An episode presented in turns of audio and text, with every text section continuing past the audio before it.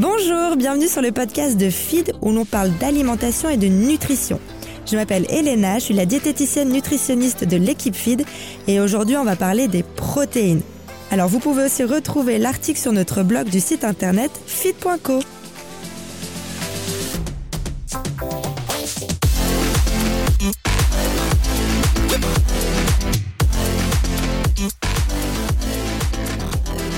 On sait tous que les protéines sont des nutriments indispensables au bon fonctionnement de notre corps.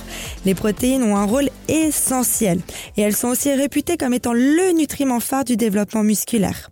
Mais leur utilité reste un peu méconnue. Il y a peu de gens qui savent quelle quantité en consommer, dans quelle proportion. Alors aujourd'hui, je vais vous expliquer qu'est-ce qu'une protéine, où est-ce qu'on les trouve et à quoi elles servent. Tout d'abord, une protéine, c'est quoi? Sachez que les protéines sont des macronutriments, tout comme les glucides et les lipides, et elles vont participer au renouvellement et à la construction des muscles, des fanères, donc c'est les cheveux, les poils et les ongles, mais aussi de la matrice osseuse et de la peau. Une protéine, c'est constitué d'acides aminés. C'est comme si vous aviez un collier de perles. Le collier, c'est la protéine, et les acides aminés, ce sont les perles. Donc c'est l'assemblage de plusieurs acides aminés. Il y a en tout 20 acides aminés, parmi lesquels 9 seront qualifiés d'essentiels. Si on vous dit qu'un acide aminé est essentiel, ça veut dire que vous n'êtes pas capable de le fabriquer. Il n'est pas synthétisé par l'organisme et du coup, vous allez devoir l'apporter par l'alimentation. Vous pouvez retrouver la liste de ces 9 acides aminés essentiels sur notre blog. Alors là, je vais vous parler des rôles des protéines. Les protéines sont vraiment les principales composantes de la structure de toutes les cellules de notre corps.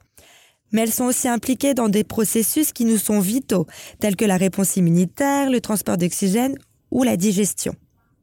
Leur premier rôle, le rôle fondamental, c'est le rôle structural. Comme je vous disais, elles sont les composantes de toutes nos cellules, donc nos deux membranes cellulaires, du collagène, du tissu conjonctif, des os et de la masse musculaire. Elles vont aussi avoir un rôle catalytique.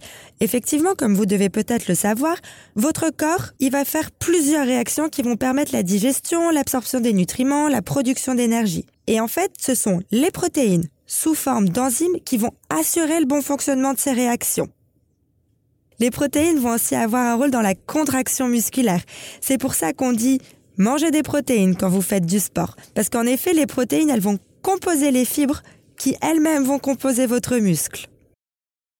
Alors elles vont aussi avoir des rôles un peu plus compliqués. Elles vont jouer un rôle dans le transport de molécules dans le sang.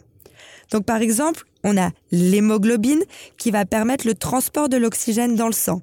L'hémoglobine, c'est une protéine, tout comme la transférine qui va transporter le fer.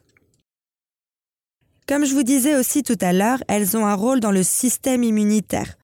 Quand vous êtes malade, vous avez des substances étrangères qui sont dans votre organisme, qu'on appelle des antigènes, et qui vont être détectées par des anticorps. Les anticorps, ce sont des protéines. Et les anticorps vont déclencher un mécanisme pour éliminer ces antigènes. C'est comme un mécanisme de défense. Les protéines ont ainsi un rôle dans la régulation du système endocrinien. Dans votre corps, vous avez des hormones qui vont être fabriquées par différents organes. Ces hormones, elles vont tout simplement assurer une bonne régulation de l'homéostasie de notre organisme. Ça veut dire qu'elles vont maintenir le corps dans un état stable et viable. Il y a une hormone que vous connaissez bien, c'est l'insuline qui, elle, intervient dans la régulation de la glycémie. L'insuline est une protéine. Elles ont aussi un léger rôle énergétique. C'est pas leur rôle principal, mais effectivement, lorsque vous allez manquer de lipides ou de glycides, les protéines vont être dégradées en énergie. Sachez que 1 gramme de protéines, ça apporte 4 calories, comme les glucides, et les lipides vont en apporter 9. Alors, où est-ce qu'on trouve dans l'alimentation les protéines? Il y a deux sources bien distinctes. Vous allez avoir les protéines animales et les protéines végétales. Les protéines animales ont la particularité de contenir tous les acides aminés essentiels en grande quantité. Donc on va retrouver dans la viande, le poulet, la viande rouge, la dinde, le poisson comme le saumon, le thon, les œufs, mais aussi dans les produits laitiers comme le lait, le fromage ou les yaourts. Les protéines végétales, on va les retrouver dans les céréales, l'avoine, le riz ou le blé, mais aussi dans les légumineuses comme les lentilles, le pois ou le soja. Les protéines végétales ont une particularité, c'est qu'elles peuvent être déficientes en certains acides aminés essentiels.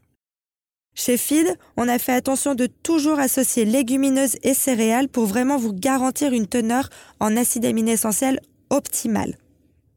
Pour votre information, sachez que dans le fromage, il va avoir 22 grammes de protéines pour 100 grammes de fromage. Pour la viande, le poisson, les œufs, on va être un peu en dessous avec 18 grammes. Et par exemple, le lait, il y a 3,5 grammes de protéines pour 100 grammes de lait. Pour les protéines végétales, une des sources les plus importantes, ça va être les lentilles, avec 25,4 grammes de protéines. Pour le pain, on va être plus sur du 8 grammes et les légumes et les fruits frais, on va être entre 0,5 et 1 gramme de protéines. Ce qui est aussi intéressant avec les protéines et pourquoi il faut avoir une, une quantité suffisante lors d'un repas, c'est qu'elles vont avoir un processus de digestion lente. Du coup, ça va apporter une sensation de satiété, plus rapide et plus durable. Alors, vous devez vous demander, mais de combien de grammes de protéines je dois manger par repas ou par jour? Alors ça va dépendre. Par exemple, pour un adulte non sportif, effectivement, les sportifs sont un cas un peu plus particulier. L'ANSES va préconiser un apport protéique entre 10 et 20% de l'apport énergétique total, avec un minimum de 0,83 g de protéines par kilo de poids de corps par jour. Alors qu'est-ce que ça veut dire tout ça? Ça veut dire que si vous faites 70 kilos, vous allez faire 70 fois 0,83, ce qui donne 58. Il faut donc idéalement consommer 58 grammes de protéines par jour. C'est pas un idéal à atteindre, mais c'est un besoin minimum. Concernant les sportifs, ça va dépendre du type d'activité physique que vous pratiquez, mais aussi de vos objectifs, prise de masse ou non. Il va être recommandé de consommer entre 1,2 et 2 grammes de protéines par kilo de poids de corps par jour. Pour en savoir plus, vous pouvez consulter nos articles sur la protéine et la musculation. Alors ça, c'est la quantité de protéines dont vous avez besoin par jour, mais comment on la répartit dans notre alimentation? Il n'y a pas de meilleure répartition qu'une autre ou pas. Ce qui est conseillé, c'est de répartir l'apport total en protéines sur toute la journée. Donc avoir des protéines au petit déjeuner, au déjeuner et au dîner. Alors ça fait quand même quelques minutes que je vous explique plein d'informations différentes et je vais vous faire un petit rappel sur les choses qu'il est important de savoir. Donc les protéines, ça joue plusieurs rôles indispensables au bon fonctionnement de notre organisme. Il existe deux types de protéines, les protéines animales et les protéines végétales. L'ANSES va recommander un apport protéique entre 10 et 20% de l'apport énergétique total avec un minimum de 0,83 g et pour les sportifs, on va être plutôt entre 1,2 et 2 grammes.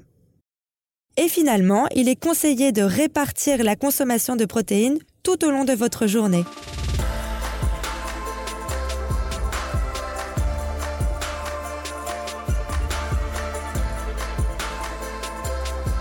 Merci d'avoir écouté ce podcast, j'espère qu'il vous a plu. N'hésitez pas si vous souhaitez plus de détails à aller sur le blog de notre site internet fit.co.